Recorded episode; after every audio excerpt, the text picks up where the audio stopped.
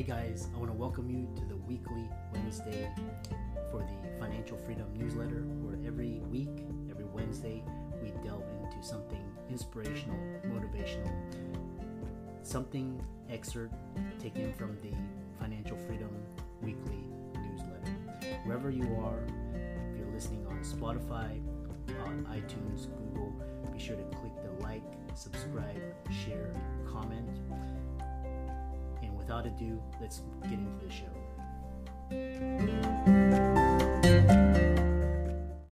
This episode is brought to you by Shopify.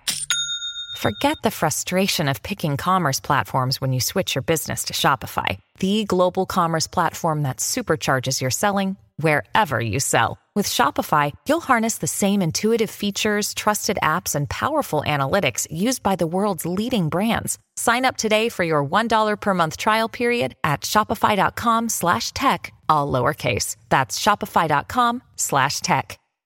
Welcome, everybody, to this week's podcast episode for the Financial Freedom Podcast. I'm your host, Dr. Christopher Liu. And as you know, I talk about four different types of freedom time, financial, location, health freedom. And I'm always scouring the globe looking for entrepreneurs doing things on the cutting edge and impacting the world.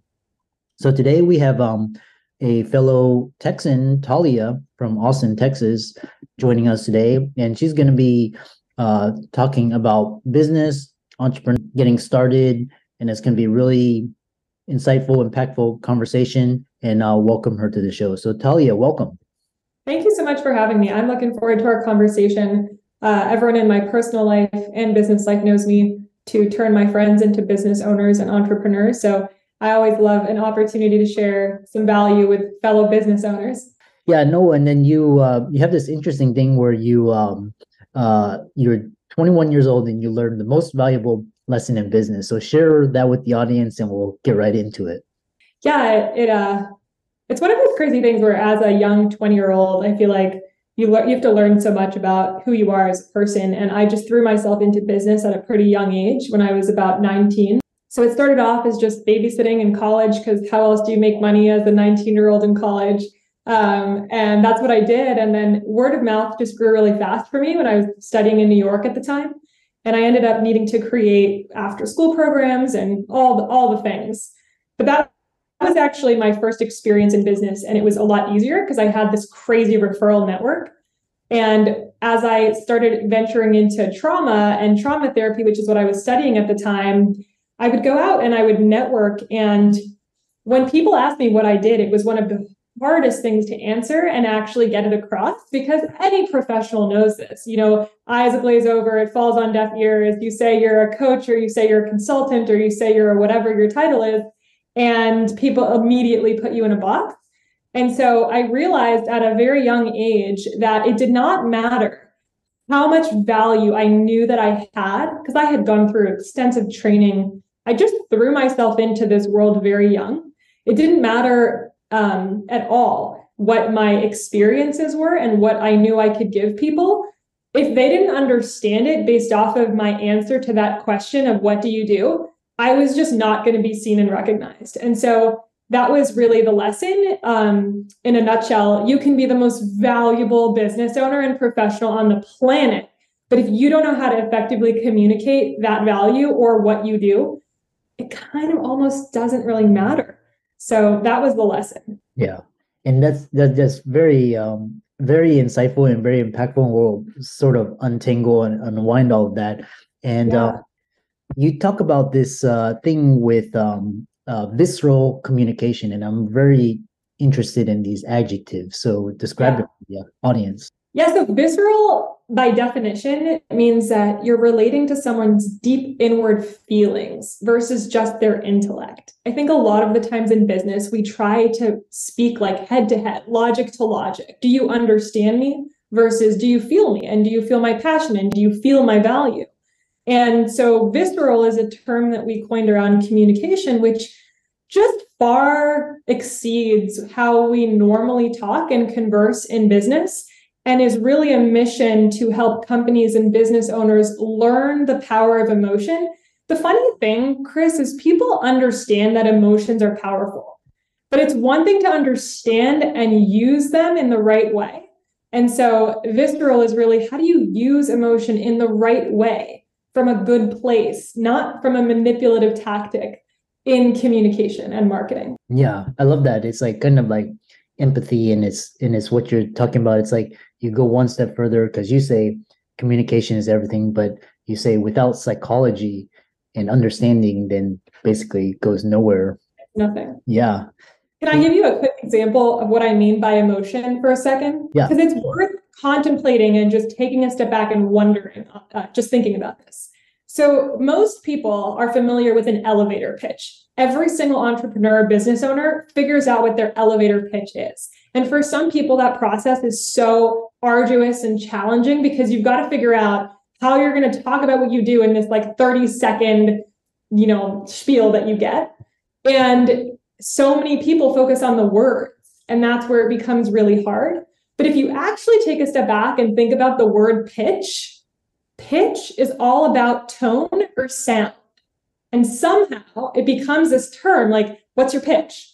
That bastardizes the original intent, which is that it's totally about tone and tonality. It's not about the words. And also, I don't know when elevator got into the picture, but that's just, you know, an interesting thing to take a step back and think about. It's actually the pitch of your pitch that matters. Yeah, I love that. And it's all about tone and tonality, uh, the energy behind the words, the passion, emotion. One thing is, uh, the other thing is, um, you have, you call it narrowing it down in one communication skill that business owners are missing. Yeah. So, really, the answer to that is if you are just telling people what you do, but you're not telling people who you are, and even more so, like what your mission is on this planet with your business, you're really going to miss the mark. The emotions come through the who, not the what, sometimes not even the why. So, this is something I've been thinking a lot about. You know, Chris, how in our world today, I'd say probably in the past decade, having a why and establishing a why as a company is almost like trendy.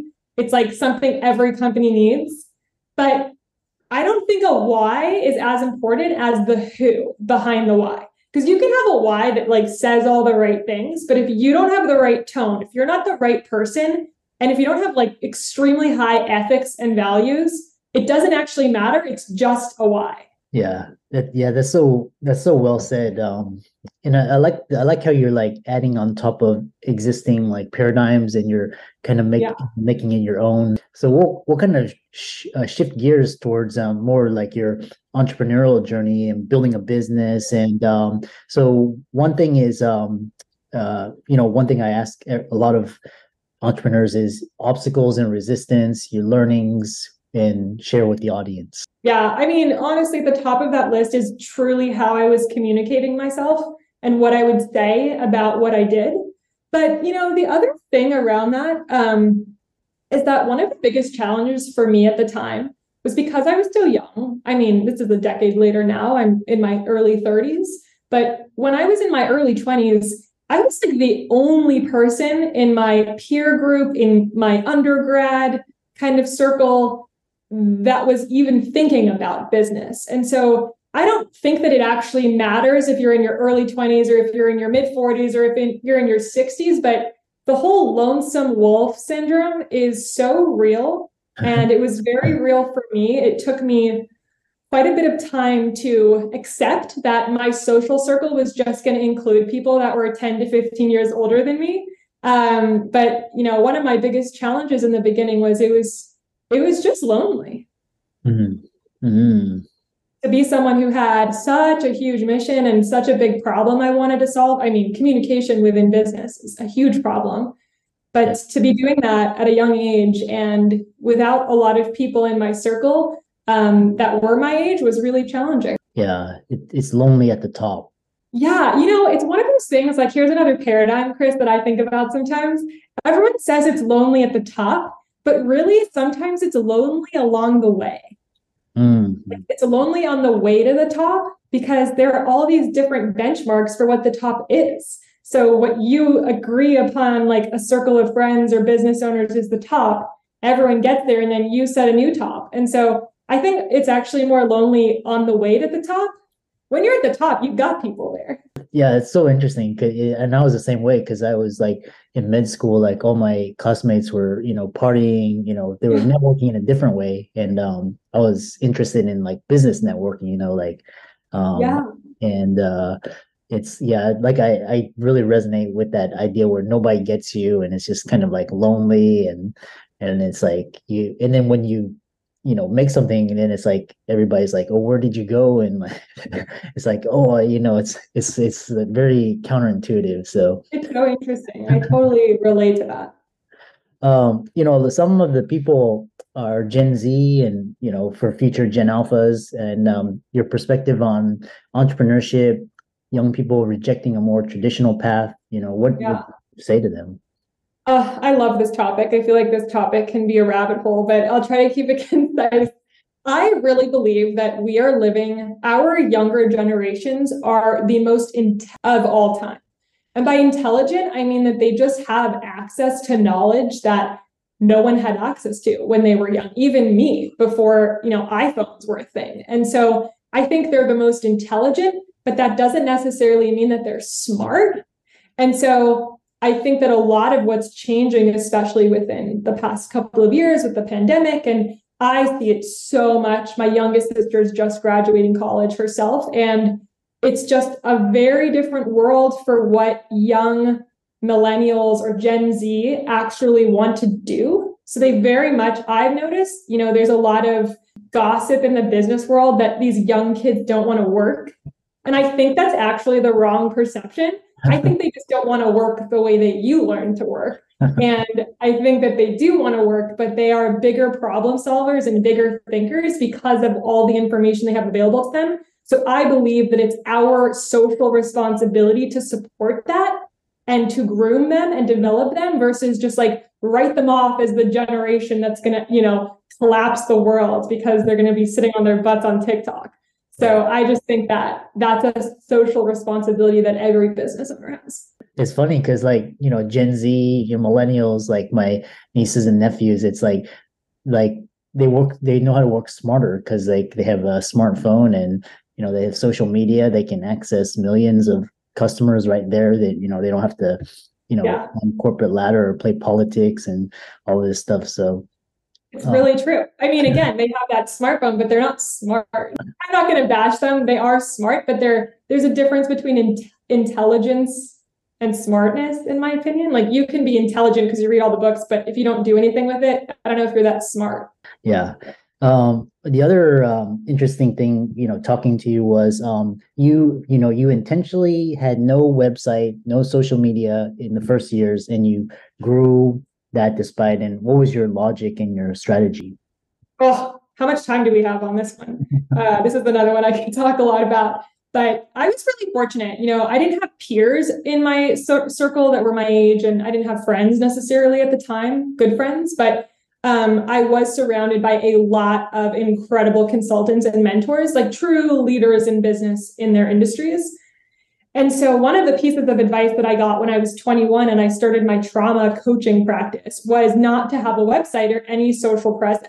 And the reason for that was to actually learn the skill of shaking hands and communicating offline before I started implementing all these online strategies that were going to have to change because my business was going to change so quickly within from start to mid to end. There's no end.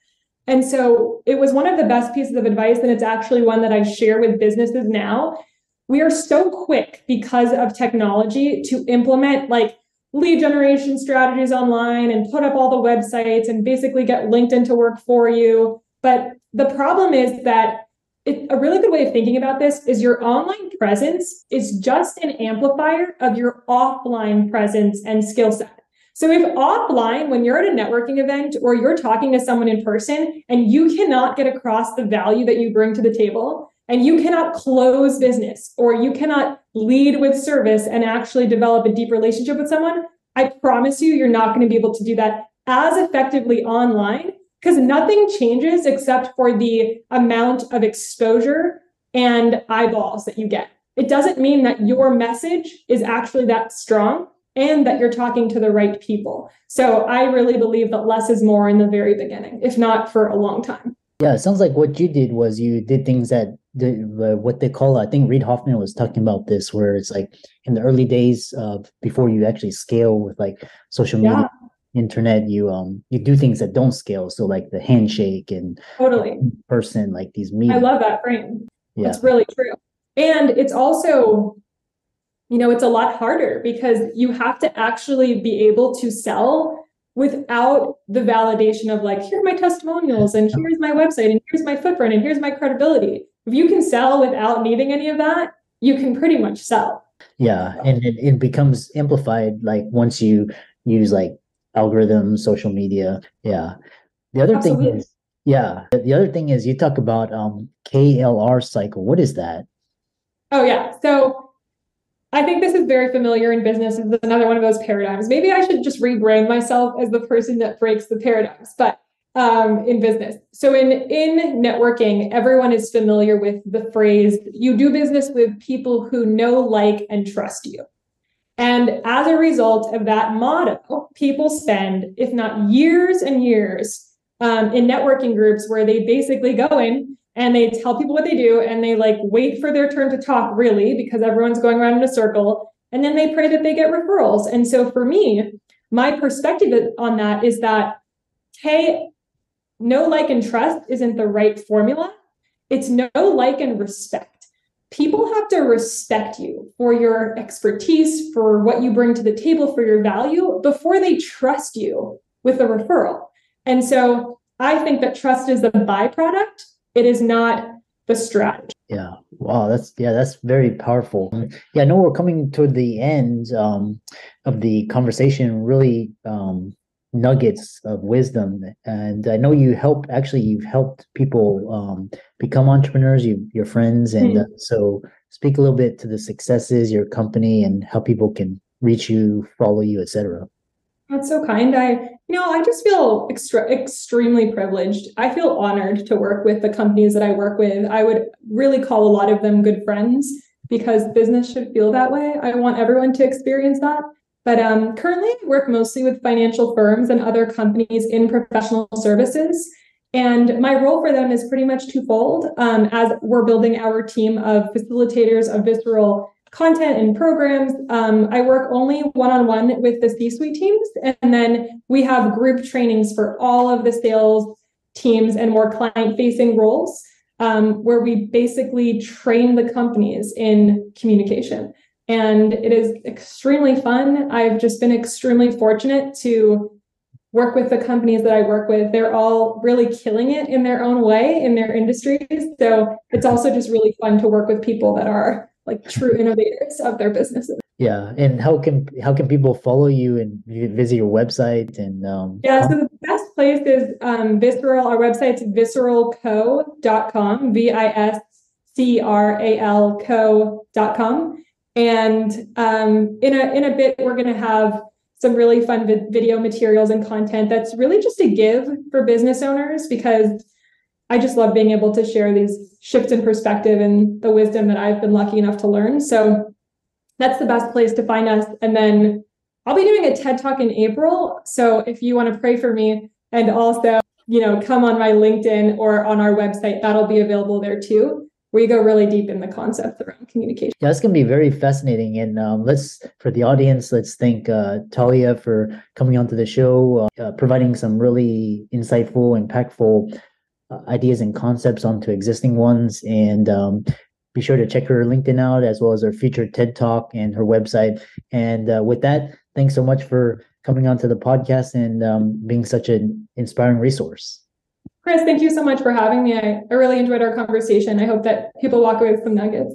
At Evernorth Health Services, we believe costs shouldn't get in the way of life changing care. And we're doing everything in our power to make it possible behavioral health solutions that also keep your projections at their best? It's possible. Pharmacy benefits that benefit your bottom line? It's possible. Complex specialty care that cares about your ROI? It's possible. Because we're already doing it. All while saving businesses billions. That's Wonder made possible. Learn more at evernorth.com/wonder.